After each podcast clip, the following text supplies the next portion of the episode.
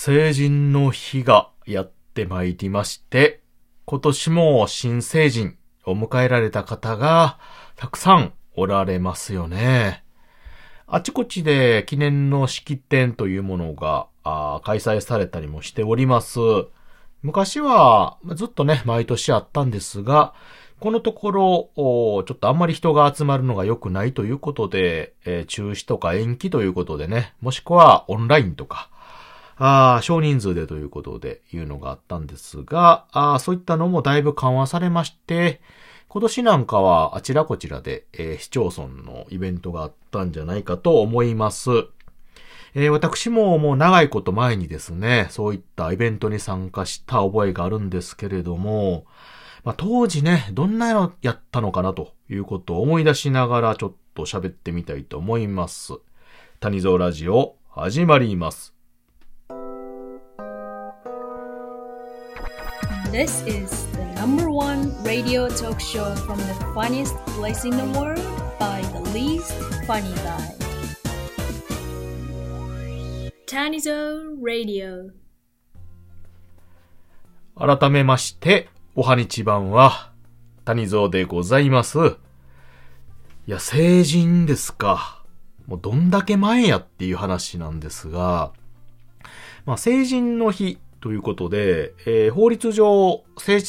人年齢が引き下げられたんでしたっけね。なんか18ということで、えーまあまあ、今までは20歳ということで、なんかちょっとね、えー若干私たちの世代といいますか、もう成人を迎えた方々からすると、ちょっとおっというかね、えー若干不思議な感じのするような世の中にはなっておりますけれども、何はともあれ、成人の日。まあ、この日を境に言ったおかしいですけどね。まあ、実際それぞれ誕生日があって、年齢もまちまちなんですけれども、まあ、年間のイベントごとといいますか、まあ、区切りの日ということで、成人の日にね、式典をするということが、昔から行われております。いや、皆さん、どうですか？成人の日、もしくはその成人の式典とかって参加されましたでしょうかね？どうでしょうか？えー私も地元の式典というのがありました。地元の、まあ、生まれた、生まれ育った都市ですかね。そちらの式典というのがありまして、それに参加した記憶がございます。うん。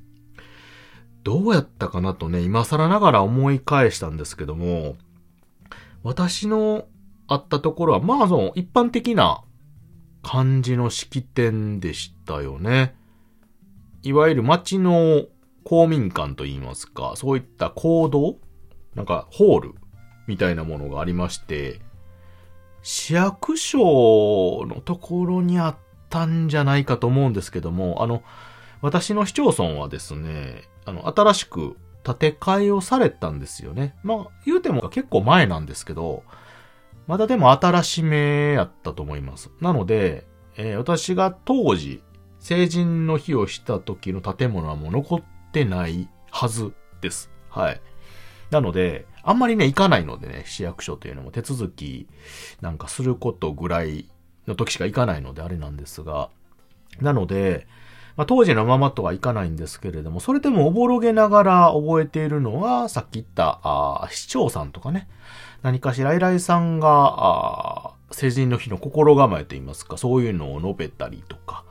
あとは、あ何かね、ちょっと寸劇みたいなのをしてたような覚えてがあるんですけども、まあ、うる覚えですよね。うん。で、まあ、どちらかというと、皆さんもそうやと思うんですけども、そういった式典というのは、大変市町村のね、準備されている方には申し訳ないんですが、どちらかというとちょっとおまけみたいなもので、あの、一番重要なのは、自分が地元で育った、いわゆる同級生たちと、顔を合わせる。とかね。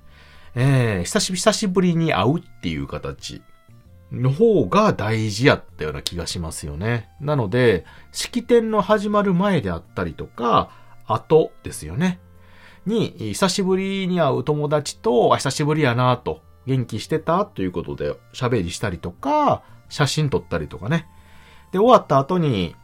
えー成人を迎えたということで、お酒を飲みに行ったりとか、もしくは、食事とかね、遊びに行ったりとかという方の方が、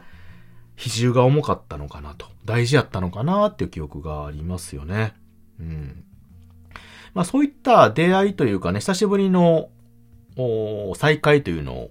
喜んだ覚えがありますよね。そしてもう一つは、多分ね、女性の方の方があるのかなと思うんですが、あ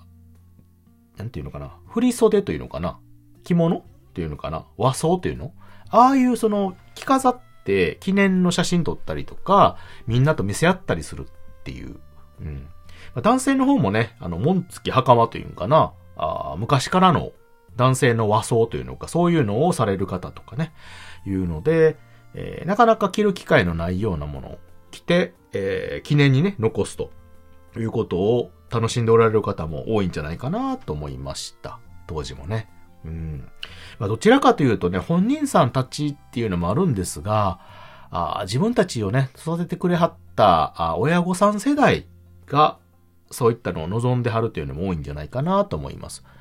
うん、やっとこさと言いますかね。まあ当時はまだ大学生とかの学生さんっていうのも多いんですが、まあ自分の手を離れるきっかけと言いますか、まあそういった区切りの日という意味合いもありますので、う成人、自分でね、何事も物事を決めたりとか、独り立ちをするというね、えーそういった区切りを、まあ、喜んでおられた親御さんたちも当時はたくさんいたのかなと思ったりもしておりますし、そういった記憶もね、あります。自分の親も、まあ、頑張れよということで、成人の日にね、あのプレゼントを親父が買ってくれてました。そんなね、昔じゃない、えー頃までね、大事に使ってたものなんですけど、腕時計ですよね、腕時計。これをね、買ってもらったのを結構長くね、使ってました。私もね。うん、長く使ってまして。ただ、あの、やっぱり時計とかっていうのは壊れてしまうものなんですよね。大事に使っても。で、修理したらいいやないかって言うんですけども、やはり古い型になってくると、もうパーツがなくなったりとかして、直せなくなってくるっていうことでね。うん。なので、使えなくなったんですけども、私大事にそういったものは取っております。うん。やっぱりそういった記念のものというのかな。特にうちの親世代とか大事な人からもらったっていうものは、いくらね、壊れても使わなくなっても、うん、残しておきたいなっていうものでありますし、えー今後ね、成人を迎える方、もしくは迎えた方なんかは、そういったね、思い出のものなんていうのは、ちょっと大事にね、残しておいたりとか取っておいたりされたら、当時のことをね、えー、年取ってから思い出したりして懐かしめるんじゃないかなと思ったりもいたします。はい。まあ、ただね、この思い出のものとか言ってね、言うとですよ、私もあのーまあ、バツイチなんですけどもね、えーまあ、そういった当時の、えー思い出の品なんか残っておりますと、こういった思い出はね、えーちょっと切なくなりますので、あんまり残しとっても仕方ないなっていうのをね、あの、先日部屋掃除してる時にちょっと思ったもありますけれども。まあまあ、ただこういったね、喜ばしい記念のものというのはね、非常に大事にできるものが多いので、えーさっき言ったものもそうですし、こういった時に、えー撮った写真なんかね、いうのはきっと大事な思い出になると思いますので、うん。えーこれからね、今はちょっとわからなくても、何年か先に置いとけば、ああ、そういった時に、ちょっとね、あの頃は、とお話が、私みたいにできるんじゃないかなと思いますのでね、まあ楽しみにえー置いとってくださいな。はい。ということで、本日はちょっと成人の日のね、思い出ということでお話をさせていただきました。あ新成人の方、本当におめでとうございます。ね、成人を迎えたからには、こういった音声配信の方もですね、えーバリバリと、自分の意思でね、できるようになると思いますので、はい。随分と、配信を楽しんでいただければと思います。ということで、聞いていただいてありがとうございました。またね。バイバイ。